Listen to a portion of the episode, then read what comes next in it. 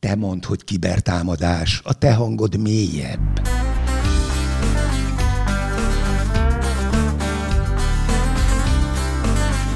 Ez itt a Nemzetbiztonsági Szakszolgálat, Nemzeti Kibervédelmi Intézet kiberbiztonsági podcastje. Sziasztok! A kibertérben itt van velünk Melinda és Csaba, valamint Tamás is, én pedig Oliver vagyok, a kibertéren kívüli. Üdvözlök mindenkit! Sziasztok! Sziasztok! Sziasztok! Nagyon szépen köszönjük, hogy elfogadtátok a meghívásunkat ismételten. Már-már lassan visszatérő vendégek vagytok itt a podcastünkben.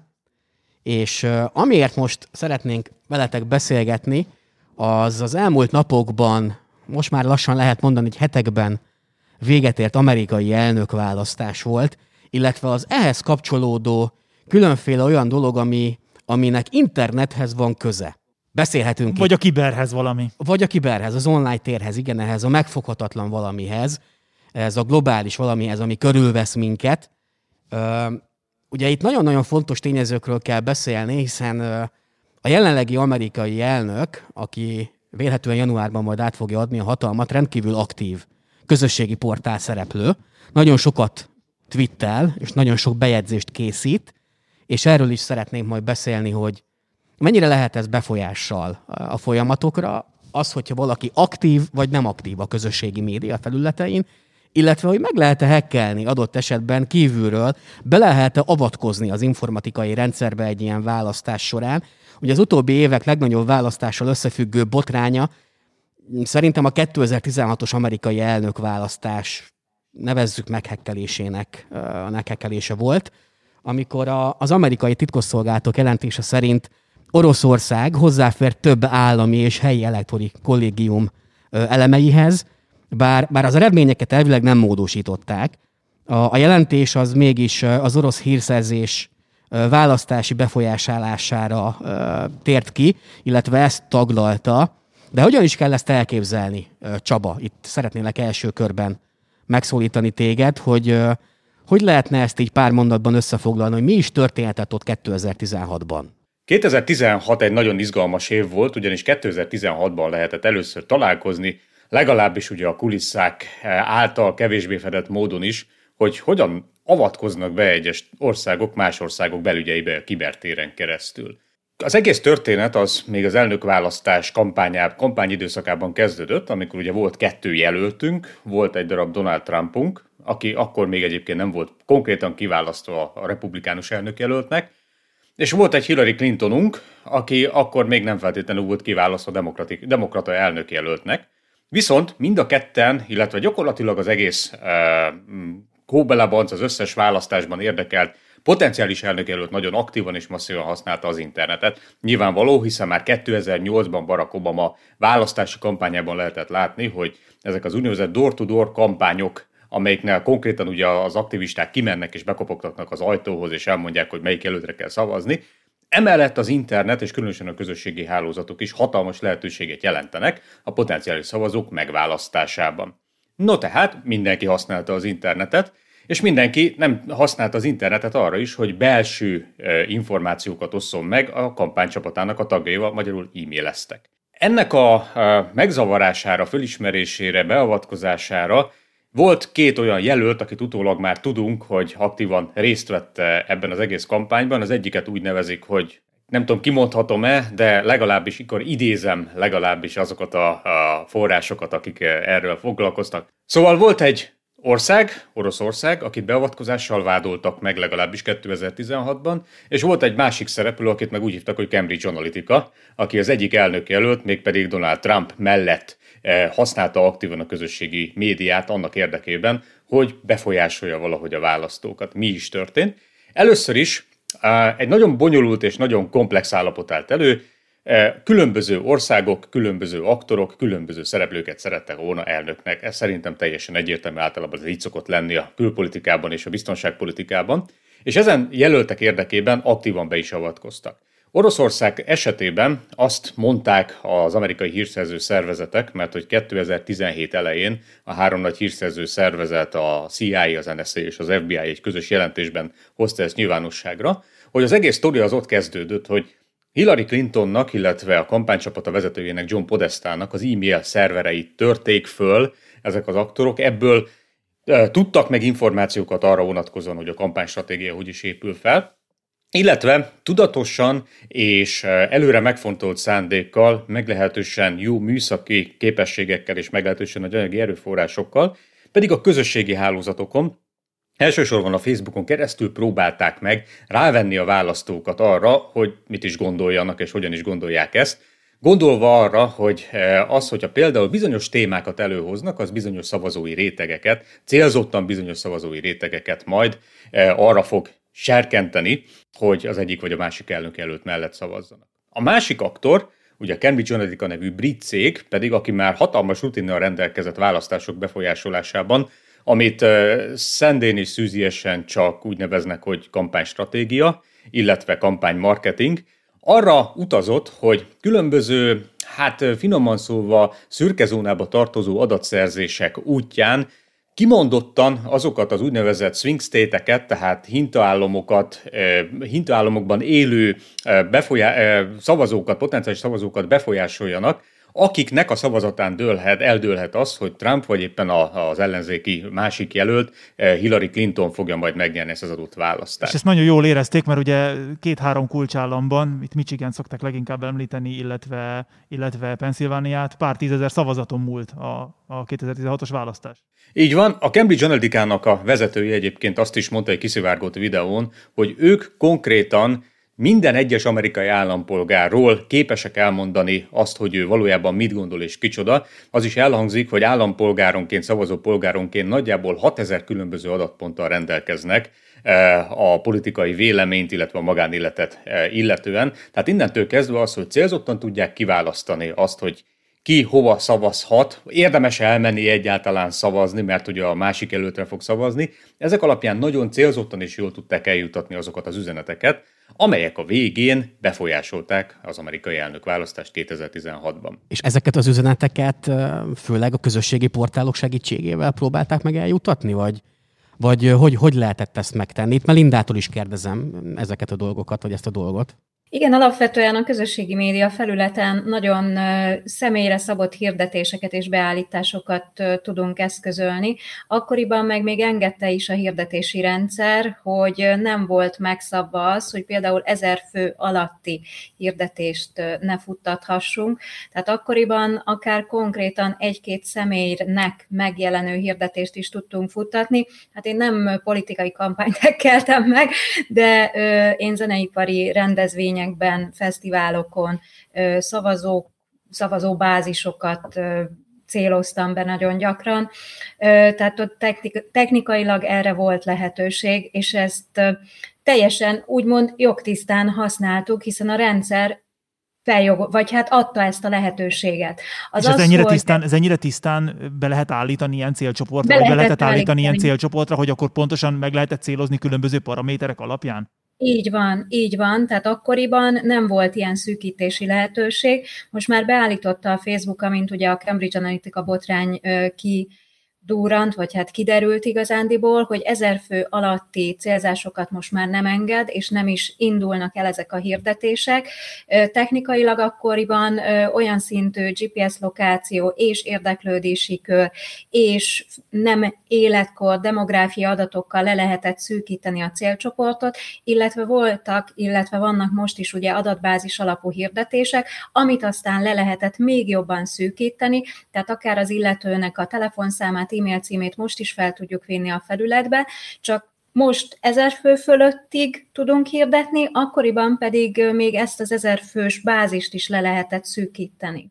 Ez egészen ijesztően hangzik. Ez egészen ijesztő, nem láttok minket, vagyis hát csak a Tamás látjátok így webkarán keresztül, de eléggé elhüledezve ülünk itt, és tekintünk egymásra, hogy ilyen lehetséges, és ezt ennyire aktívan használják, és gyakorlatilag ez egy legális eszköz ahhoz, hogy mégis valakinek a a, az értékrendszerét, meg a gondolatait valamilyen úton, módon befolyásolja az ember, és rábírja arra, amit nem feltétlenül akar ő saját maga. Lehet, hogy a tudatalattiában ott van valahol, és csak elő kell hozni persze, de, de ezek elég, elég, elég durva dolgok. Igazándiból a szemantikus web, amióta ugye Web 3 időszakról beszélünk, ez 2000 tízre tehető technikailag, azóta igazándiból személyre szabott hirdetések, javasolt ajánlások, videók jelennek meg mindenkinek. Tehát technikailag a marketing eszköztár ezeket ugyanúgy használja a hirdetési célzásokra. Igen, ezért, ezért nem szabad például bejelentkezett gépen elkezdeni karácsonyi ajándékokat nézegetni, amit más is használ, mert akkor nagyon könnyen lebukhat az ember a párja előtt, hogy mit szeretne karácsonyi ajándék gyanánt venni neki, mert akkor feldobja neki is hirdetésnek ha a közös családi És akkor még a kellemetlenebb keresésekről nem is beszéltünk, hogy ki mire keres rá adott esetben, és mi jöhet elő előzményként, vagy bocsánat, hirdetésként feldobja ez az egész dolog. Tehát, hogy ezeket ugye mind megjegyzik ezek a keresőmotorok. Na, nagyon-nagyon érdekes téma. Ez megint egy olyan dolog szerintem, hogy itt most órákat tudnánk erről beszélgetni, hogy, hogy ez hogyan működik.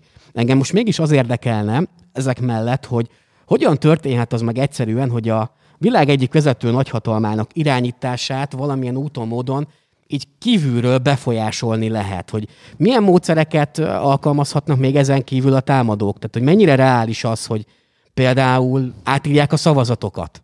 A demokrácia meghekkelése talán az egyik leginkább olyan kérdés, ami aggasztja manapság a biztonságpolitikusokat, és ezen belül ugye a kibertéri hatások kimondottan izgalmasak, mert hogy ezzel nincsen semmilyen korábbi tapasztalatunk.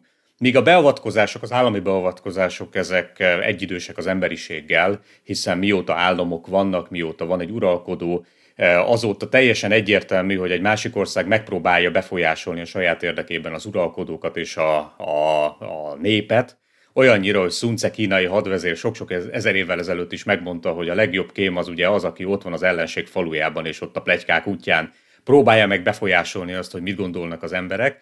Ennek megfelelően a 20. és a 21. században, ahogy a tömegmédia elkezdett megjelenni, úgy termé, teljesen természetszerűleg a nagy országok, akiknek megvolt erre a képességük, a megfelelő emberük és a megfelelő tudásuk, megpróbálták ezeket a befolyásolásokat tökére fejleszteni. Hát a legjobban talán a hidegháborúban lehet látni, ahogy ugye a kommunista propaganda próbált nyugatra menni, a kapitalista propaganda pedig próbált meg keletre menni.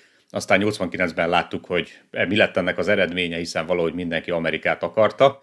Hozzáteszem, hogy aki volt már Amerikában, az nem biztos, hogy pontosan egyetért azzal, amit a hollywoodi filmek sugalmaznak, de ez most egy másik kérdés.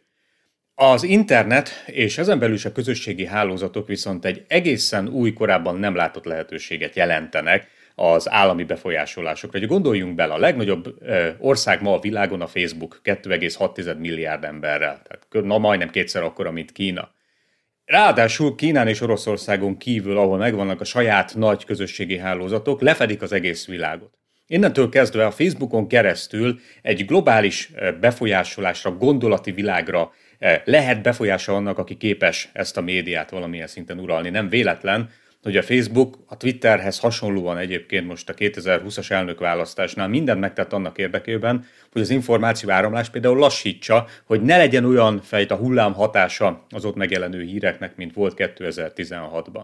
És hogy hogyan lehetséges? Hát úgy, hogy korábban ilyet még nem csinált senki. Ennek megfelelően az amerikai állam védelmi szervei, illetve a jogszabályi rendszeresen volt fölkészülve arra, hogy beblokkolja ezeket a fajta befolyásolási kísérleteket. Na különösen úgy, hogy az egyik befolyásoló konkrétan az egyik elnökjelöltnek a szolgálatában állt, tehát innentől kezdve a befolyásolás és a kampánytechnika ez egy nehezen elválasztható történet. Magyarul 2016-ban megtapasztalta a világ nagyban, hogy hogyan lehet a demokráciát befolyásolni. A demokrácia ugye a választásokon keresztül érvényesíthető, és a demokrácia, tehát a választások befolyásolásának viszont nem ez az egyetlen egy módja. Én a magam részéről három különböző fázisra szoktam osztani a, a választások befolyásolását. Ugye van egy a választási kampánynak a befolyásolása, ezt láthattuk 2016-ban az Egyesült Államokban. Van ugye a választás napjának, a választási folyamatnak a befolyásolása, amikor konkrétan a választás eszközrendszerét, számítógépeket, szavazatszámláló megoldásokat, internetes szavazások esetében ugye mondjuk az ezt lehetővé tévő informatikai eszközöket próbálják meg valahogy befolyásolni. Zárója az Egyesült Államokban ez is folyamatosan fölmerül, hiszen olyan szavazógépeket használnak, amelyekről legalább 2012 óta tudjuk, hogy bizonyos esetekben hekkelhetőek, tehát vannak sebezhetőségeik. Nem véletlen, hogy minden egyes választásnál külön kiemelik nagyon-nagyon hangsúlyosan az amerikai belbiztonsági minisztériumnál, hogy nem, ezekben nem hekkeltek bele, nem, tudják, hogy van, lehetnek sérülékenységek, de úgy üzemeltetik őket, hogy ne lehessen kívülről hozzáférni. Ugye ezt Tehát most ez is kijelentették, második... bocsánat, ez a mostani választások Így után van. is publikálta az amerikai kiberbiztonsági ügynökség, hogy nem történt külső beavatkozás, tehát a szavazatokat nem módosították. Így van. A harmadik lehetőség pedig ugye a választás utáni befolyásolás, amikor uh, valaki megkérdőjelezi azt, hogy a választási folyamat egyébként tiszta volt-e, és olyan zavarokat okoz mondjuk a választás, tehát a választás után a szavazatok számlálásában, vagy éppen a szavazatok publikálásában, ami kérdésessé teszi a választópolgárok előtt, hogy tényleg egy legitim választás volt-e. Hát Trump elnök Twitter kampányát elnézve most ezt a harmadikat is nagyban tapasztalhatja a világ. Visszakanyarodnék egy kicsit 2016-ban, bár nem tudom, hogy a Csaba által említett három kategóriából melyiket merítette ki ez az eset, amit én meg fogok mesélni. Ez 2016-ban még megboldogult incidenskezelő pályafutásom során dolgoztunk fel egy incidenst. Nem tudom, tudtátok-e, hogy Magyarországnak is volt egy kis része a, a az amerikai elnökválasztást ért kibertámadásban, talán lehet ezt így mondani, nem tudom. Sok azért a bizonytalanság, de ez mindenképpen igaz, hogy 2016-ban egy magyar állami nagy szervezetet, szervezet egyik portáját feltörték. Azért tudták feltörni egyébként, mert nagyon rettenetesen gyenge jelszót és rettenetesen gyenge felhasználó nevet használtak, tehát így, így tízből, tízből ki lehetne találni, hogy mi volt az.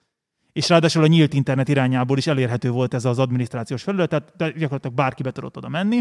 Ezt feltörték ismeretlenek, sajnos a, a, a technikai jellemzők alapján országhoz mi nem tudtuk kötni, tehát hogy így hiteltérdemlően mi nem tudtuk országhoz kötni. Mire használták? Azt lehetett látni a, a feldolgozott technikai információkból, hogy oda feltöltöttek egy fájlt. Miért kellhetett ez nekik? Ez is kiderült egyébként később, mikor feldolgoztuk az eseményt, mert ezt a fájt az amerikai elnökválasztást követő napon körülbelül száz alkalommal töltötték le amerikai kormányügynökségek IP cím tartományából.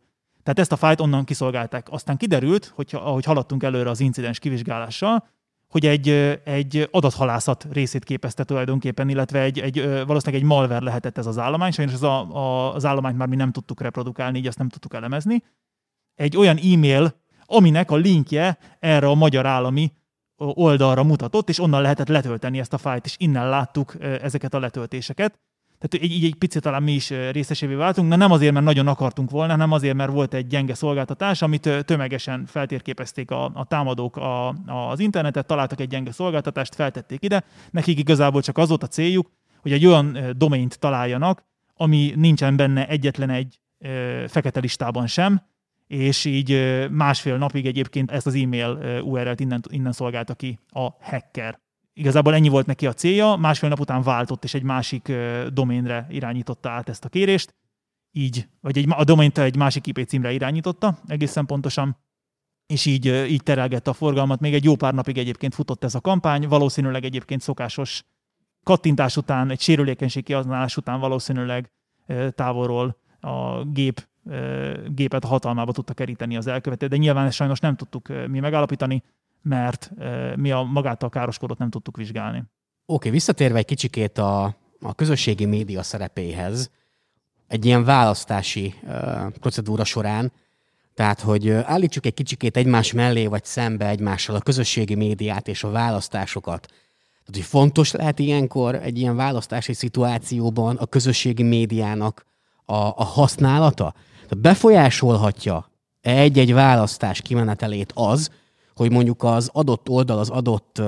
megválasztandó fél mennyire aktívan használja a közösségi média felületeit, illetve hogy jól használja-e, jó-e a kommunikációja rajta Melinda, ez befolyással bírhat? Abszolút és teljes mértékben, ugyanis hogyha rá tudunk hangolódni egy fogyasztói, szavazói bázisra, akkor egész egyszerűen sokkal könnyebben tudjuk befolyásolni azt, hogy kinyissa a pénztárcáját, ránk szavazzon, minket válasszon.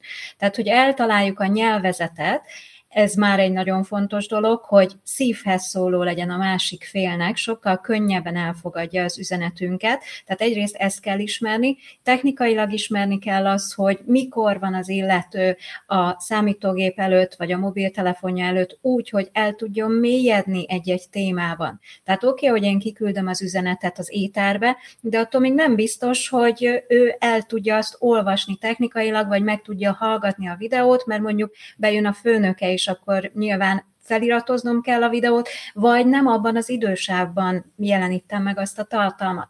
Tehát fontos az is, hogy milyen bejegyzés típust hozok létre. És ennek ötvözete dönti el azt, hogy mennyire tudok megjelenni a hírfolyamban, ugyanis még ráadásul az algoritmusok befolyásolják azt, hogyha az adott tartalomra kevés reakció jön, tehát kevés kattintás, hozzászólás, megosztás, kevesen küldik tovább az adott információt, akkor az algoritmus érzékelő, hogy ez nem jó a Facebook, Instagram, YouTube egész népének, és ebből kifolyólag kevesebb embernek mutatja meg ezt a tartalmat. Tehát, hogy emiatt van például az, hogy ha hirdetést is belekapcsolunk ebbe a kampány folyamatba, akkor az egyik hirdető 10 ezer forintból akár 10 ezer embert is el tud érni, a másik meg csak százat.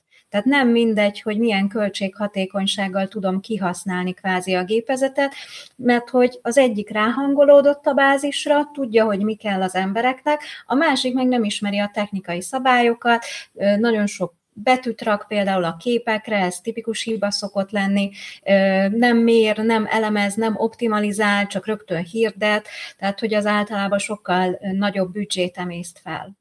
Van releváns különbség a között, hogy valaki egy politikai kampányt marketingel, vagy pedig egy, vagy pedig egy mosógépet marketingel a közösségi médiában? Abszolút van, mert két-három évvel ezelőtt vezette be a Facebook például a Facebook hirdetéstárat, ahol egyértelműen megkülönbözteti a közéleti hirdetéseket és a versenypiacon lévő egyéb hirdetéseket. Tehát például a közéleti hirdetések visszamenőleg böngészhetők, és olyan mélységi adattartalmakat is fel tud keresni egy átlagos felhasználó is, tehát ez nem kell szuper képesség, mert nyilvánosak ezek az adatok, hogy például az adott politikai szereplő kire hirdetett, mekkora büdzsét használt fel, ki volt a célcsoportja, és milyen demográfia adatokkal jelent meg az adott hirdetés. Tehát emiatt lehet látni akár az, hogy Trump mennyi pénzt költött, Biden mennyi pénzt költött a kampányok során. A versenytársi hirdetéseknél ott nem tudjuk megnézni múltbeli adatokat, és nem engedi a rendszer ezt a mélységet sem. Tehát a transzparencia nagyon fontos a, kö- a közéleti hirdetéseknél. Így van. És ez is a 2016-nak a folyamánya egyébként, hogy ez kialakulhatott? Ez utána igen pár, egy-két évvel jelent meg ez a funkció és ez a lehetőség, és aki például közéleti hirdetést ad fel, az erőteljesebb ellenőrzési folyamatnak is veti alá magát. Tehát rögtön azonosítania kell magát személyigazolványjal, be kell jelentkeznie a hirdetési központba, hogy ő igen közéleti jellegű hirdetéseket szeretne létrehozni, és amikor az általa létrehozott hirdetés fut a felületen, akkor a felhasználók is egyértelműen látják a bejegyzést hirdetéskezés felett, hogy ezt ki finanszírozta ezt a hirdetést. Hm, ez nagyon érdekes. Tehát, hogy igazából a hirdetéskezelő központja a Facebooknak akkor magyarul megkülönbözteti a, a, a két kategóriát, ahogy te is említetted. Ha valaki közéleti hirdetést ad fel, akkor gyakorlatilag egy csomó minden adatot meg kell adnia, és az bárki által megtekinthető, mondjuk a költött uh-huh. összeg, de hogyha én magánszemélyként egy bejegyzésem népszerűsítését szeretném, vagy a cégemnek a népszerűsítését szeretném végrehajtani, vagy egy adott terméknek maradjunk a mosógépnél, mosógépet szeretnék marketingelni, ott meg nem kell ennyire közszámére tennem a büdzsémet sem. Így van, így van, hiszen ott piaci szereplőről beszélünk, a saját kvázi bevételeiből, a másik meg az állami szegmens, ahol azért közpénzek is mozognak, és ebből kifolyólag ugye szeretnék áttekinthetőbbé tenni a rendszert. Ez nem csak országspecifikus, ez a világ minden részén lévő közéleti Facebookos hirdetésekre igaz. És ha már hirdetések, akkor mi a helyzet? A közösségi médiában azért egyre inkább elterjedő, és ilyen kampányszerű eseményekkor kifejezetten nagy számokat mutató álhírekről. Hogy mit értünk álhírek alatt egyáltalán? Tamás, van erre egy definíciód esetleg? Nem próbálkoznék de- definícióval. Ha megengedi Csaba, akkor tovább passzolnám neki a kérdést. Oké. Okay. Hát erre egy olyan történetet tudok mesélni. Megboldogult Baló Györgynél szerintem a magyar média legnagyobb ismerőjénél voltam egyszer műsorban, még jó pár évvel ezelőtt.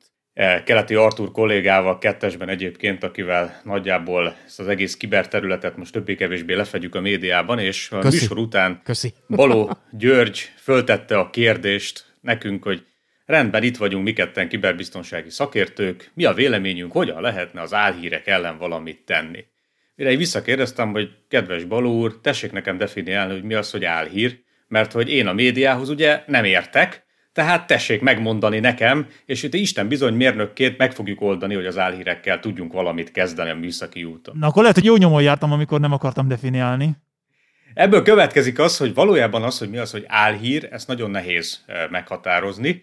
Úgyhogy ide hívnám egyrészt a saját tapasztalatomat, másrészt pedig John stamos aki 2016-ban a Facebooknak az információbiztonsági vezetője volt, tehát szegénynek meg kellett küzdenie ezzel az egész álhírkampány történettel. És körülbelül az álhíreket úgy lehet kategorizálni, hogy az első kategória az, ami valójában megtörtént, csak éppen más narratívát helyeznek köré, hogy kicsit más értelme legyen a megtörtént hírnek.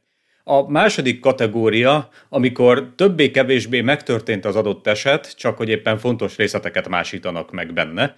A harmadik rész pedig, vagy harmadik kategória, amikor a dolog egyáltalán nem történt meg, tehát nem volt olyan esemény, amire egyébként lehetett, vissza lehetett volna utalni. John Stamos ezt úgy fogalmazta meg egy konferencián, hogy ők négy típusú álhírrel találkoznak, illetve négy típusú álhírrel tudnak bármit is kezdeni. Az első típusú álhír az, amikor mondjuk én magánszemélyként a Facebook oldalamra kiposztolok valamit, ami úgy, ahogy van, így nem igaz.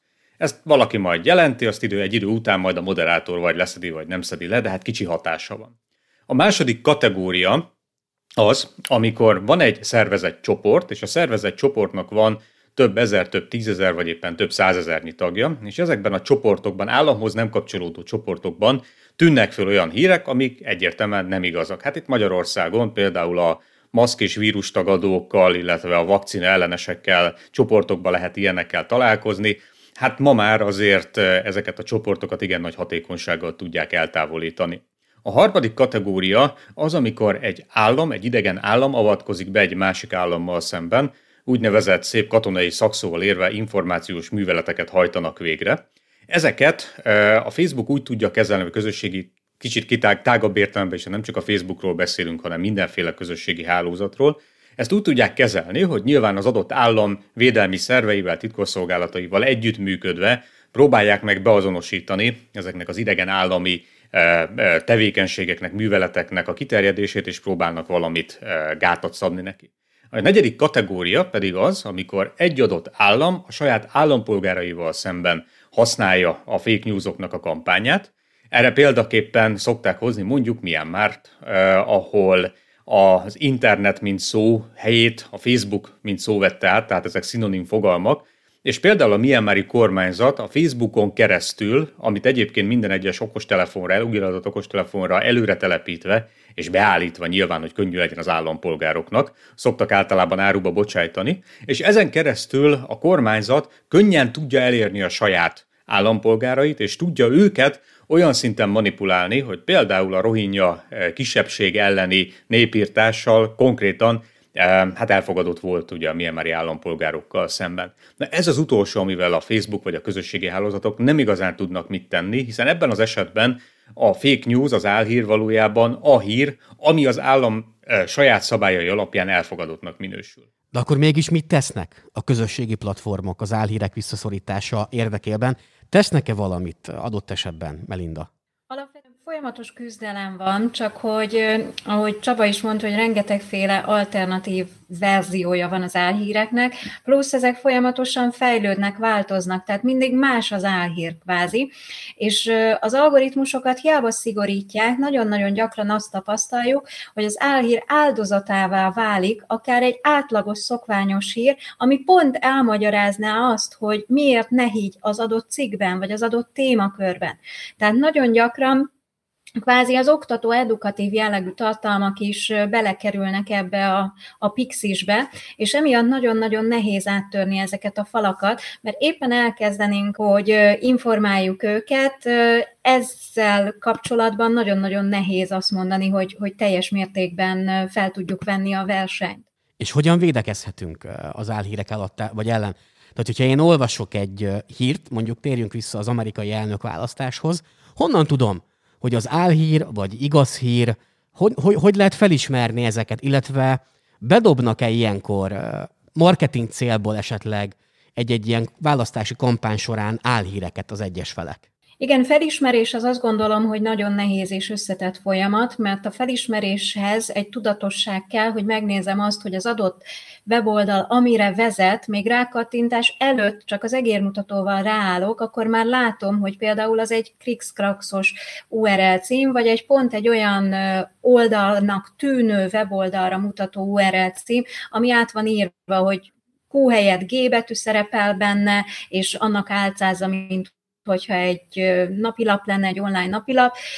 Kattintásvadász szalagcímek vannak nagyon gyakran a tartalmakba beleírva, de hát a mai újságírás is nagyon sokszor azzal dolgozik, hogy minél több átkattintás legyen, tehát ezt a részét nagyon nehéz felismerni. Viszont, hogyha találkozok olyannal, ami picit is gyanús, akkor érdemes jelenteni a felületnek ugyanis egy ember jelentésével még ugyan nem kerül rá az adott álhír, de az algoritmusoknak érkezik egy bejelentés. És abban az esetben, hogyha többen is jelzik, hogy az adott tartalommal probléma van, akkor tud lekerülni a felületről ez a történet. Én egyébként azt szoktam javasolni, hogy az is segítség ilyenkor, hogyha egész egyszerűen az adott témára nem kattintunk rá első körben, ami egy picit is gyanúsabb, hanem rákeresünk a Google-ben a számunkra hiteles sajtótermékek, médiatermékek esetében, hogy ott visszaigazolják-e a tartalmat vagy az információt. Illetve több, több sajtóterméket használunk ugyanerre a célra. Így van. Egyébként még az is nagyon fontos hitelesítő tényező lehet, hogy megnézzük a szerzőjét ennek a cikknek. Tehát, hogyha sokat olvasunk egy bizonyos szerzőtől, akkor és és tudjuk, hogy amit mond, azt nem, hogy elhisszük, hanem többször bebizonyosodott, hogy amit mond, az igaz, tehát több forrásból ellenőriztük, akár ez is lehet hivatalos, vagy ezt is tekinthetjük annak, hogy hitelesíti ezt a hírt, amit ő leírt. Nagyon fontos a hírekkel kapcsolatban talán kiemelni, hogy a hírek alatt gyakran lehet kommentelni. Na most a kettő, maga a hír, meg a komment egymással köszönő viszonyban sem sincsen. Tehát a kommentben gyakorlatilag mindenki, vagy bárki azt ír, amit akar, ott el is szabadulhatnak akár az indulatok, akár gépesített lövészdandárok is kommentelhetnek. Tehát igazából a, a hírt, meg a, a hírat lévő kommenteket, ezeket érdemes egymástól külön választani. Illetve még annyi kommentet hadd tegyek, ha már a kommentekről beszéltél, hogy azért ne felejtsük el, hogy a modern médiában azok az újságok, illetve elektronikus hírközlő médiumok, amiben a, amiből a hírek származnak, ezek általában egy adott ország média törvénye alatt vannak. Tehát magyarul egy folyóiratnak, egy napilapnak, egy újságnak, egy rádiónak van szerkesztősége, és van egy törvényben foglalt kötelezettsége arról, hogy milyen híreket jelentethet meg.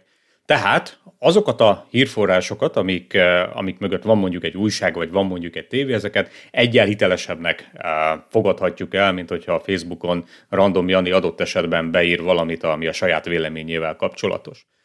Ezzel az a probléma, hogy viszont a modern média is igen komoly válságban van. Egyrészt azért, mint ahogy Melinda is mondta, hogy kattintás vadászság, tehát ők arra vannak kényszerítve, hogy minél többen olvassák el ezeket a híreket, tehát egyre mondjuk úgy, hogy lazul a szerkesztői figyelem, Másrészt pedig pont a kommentek miatt egyre több hatás éri az újságírót magát is, hogy ne a e, hiteles, e, száz éves bevett szerkesztőségi elveknek megfelelően írja azt az adott hírt, hanem sokkal inkább úgy, hogy megfeleljen a saját kommentelőinek, a saját olvasóinak, ami megint csak lazítja a megbízhatóságot. Illetve pont a 2016-os amerikai elnökválasztási kampány mutatta meg, hogy bárki lehet újságíró, ugyanis van egy nagyon jól ismert hír, ha jól emlékszem, talán Texasban történt meg, hogy egy úriember a Twitteren kiírta azt, hogy ő azt látja, hogy a demokraták tömegesen hozzák busszal a szavazókat a, abba az adott kisvárosba, és hogy ez választási csalás lesz. Az ő Twitter fiókját, amire ezt kiírta, nagyjából 300-an követték, viszont a 300 követő közül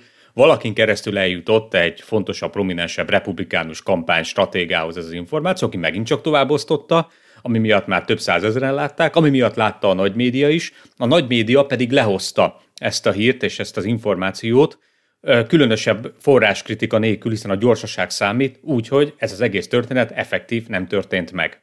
Hát de gyakorlatilag akkor ez egy lejárató kampány is lehet, hogy a lejárató kampánynak a, az eszköze is lehet ez az álhírterjesztés, aminek a, az alapja egyfajta információszerzés is lesz, lehet, és így akkor összefüggésbe lehet hozni az álhírterjesztést a, a hekkeléssel is. Tehát, hogy mennyire tud akkor mondjuk veszélyeztetni ez a kettő kombinációja, az álhírterjesztés meg a hekkelés, mennyire tud veszélyeztetni egy, egy elektronikus szavazási rendszert például. Ugye erre is látunk már Európában is példát, 2019-ben Észtországban már erre is volt példa, hogy, hogy az elektronikus szavazatokat is befogadták, Mennyire veszélyes egy ilyen szavazás? Az észtországi példa nagyon jó példa, hiszen ugye Észtországról tudjuk, hogy a világ egyik legdigitalizáltabb országa, akik kimondottan sokat foglalkoznak azzal, hogy a lehető legmodernebb, leginkább élenjáró technológiákat vezessék be, és valóban Észtországban mindenkinél ott van egy elektronikus személyigazolvány, kizárójel Magyarországon is egyébként egyre többeknél,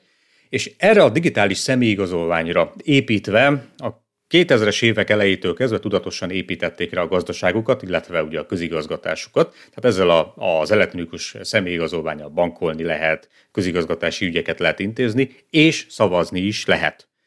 Mindezt úgy, hogy a szavazásnak a protokollja egyébként nagyon szépen és nagyon jó ki van dolgozva, matematikusokkal beszélgetve amúgy a digitális szavazás biztonsága időnként még nagyobb is lehet, mint a hagyományos fizikai alapú szavazásé, tehát ez megoldható lenne, ha nem történnek olyan apró pici problémák, hogy ennek a digitális személyigazolványnak a csipje, ez sebezhető. Mert hogy onnantól kezdve, hogy ugye, ahogy korábban is említettem, egy elembe belekerül a bizonytalanság, onnantól kezdve az egész szavazási folyamat alásható, illetve veszélyeztethető, az észtállam pedig azzal szembesült, hogy hát ott van néhány millió embernél kint az a de személyigazolvány, amin van egy sebes, sebezhető chip, amit valahogy valamilyen módon ki kéne cserélni, viszont a tömeges csere irgalmatlan pénzt e, hozhat magával, ami hát erősen kérdésesé tette, hogy mennyire tudhat működni az adott e, időszakban, az adott e, szavazás, mennyire lesz ez megbízható. Itt sem arról van szó, hogy meghekkelték volna a szavazást, hanem csak arról van szó, hogy bekerült egy bizonytalanságot jelentő elem, amire hirtelen nem tudtak jó választ adni az észt kormányzati szervek. A választási rendszerben való bizalmat azt alá lehet ásni a közösségi médián keresztül? Én azt gondolom, hogy építeni is lehet, és inkább egy pozitív példát mondanénk erre, mert hogy negatív példából azt gondolom, hogy egy egyre több van, meg ilyen kis apró ö, limerickek és, és problémák, meg bizonytalanságok, meg az emberi tényező is olyan, hogy, hogy most ebben az időszakban egyébként is haragosak, mérgesek, dühösebbek vagyunk, de inkább egy pozitív példát mondanék, hogy például az Obama választási kampány idején egyértelműen sikerült építeni a választásba való bizalmat, mert hogy egész egyszerűen úgy meg tudott szólítani Obama egy olyan réteget is, akik egyébként nem voltak hajlandóak korábban választani. Ez egy nagyon egyszerű példa volt, és örömmel egy zeneipari példát is be tudok hozni ebben a, ebbe a történetbe, ugyanis Obama dalok születtek abban az időszakban brutális mennyiségben. Tehát a hiphoperek, rapperek, regi énekesek olyan mértékben gyártották az Obamával kapcsolatos dalokat, hogy egy olyan szegmenshez is eljutott a választás híre és Obama híre, akik korábban egyáltalán nem érdeklődtek a választások iránt. Most egyébként az idei választások kapcsán nagyon sok nemzetközi hallgatót tanítok, és ők dobták fel a témát, hogy például a TikTokon ők sokkal több információt kaptak az idei választások kapcsán, az amerikai elnökválasztások kapcsán, mint korábban bármikor is. És ebbe beletartozik az is, hogy Trump így viccesen táncolgatott, vagy hogy milyen kommenteket, vagy, vagy milyen volt a haja, vagy Bidennel kapcsolatos poénosnak tűnő dolgok és történetek. Tehát, hogy ezeken keresztül egy olyan újfajta csatorna, olyan újfajta kommunikáció is megjelent, ami igenis abba az irányba mutat, hogy a felhasználók egyre inkább nyitnak a választások iránt, és az érdeklődésük meg tud jelenni. Ez nyilván le tehát építő jellegű is lehet, meg romboló is lehet, mert az én döntésem, hogy ebből mit hozok ki végeredményként, illetve milyen hatások érnek, de alapvetően ö, tud tágulni a választási lehetőségek határa. Nagyon szépen köszönjük már a kimerítő választ, és azt is, hogy itt voltál, illetve Csabának is a jelenlétet. A mai adásunkban ennyi fért bele, nagyon bánom, mert ezt még lehetne tovább cizellálni, lenne még miről beszélni, akár hazai érintettségről is, mármint hogy hazai rendszerek biztonságáról például, lehet, hogy erről is fogunk majd egy adást készíteni. Igen, majd a magyarországi választás előtt talán. Igen, úgyhogy nagyon-nagyon szépen köszönjük, hogy itt voltatok velünk, és hogy ismételten elfogadtátok a meghívásunkat. Szerintem találkozni fogunk még itt a Kibertérben és a podcastünkben, a Kibertámadás című podcastünkben. Nagyon szépen köszönjük, hogy minket hallgattatok a, a mai napon is. Mindenkinek azt tudom javasolni továbbra is, hogy töltse le a Kibertámadás című, vagy elnevezésű nevű, na jó, ezt majd megvágjuk. Szóval köszi, hogy itt voltatok. Köszönjük szépen! Köszönjük! Sziasztok! Sziasztok!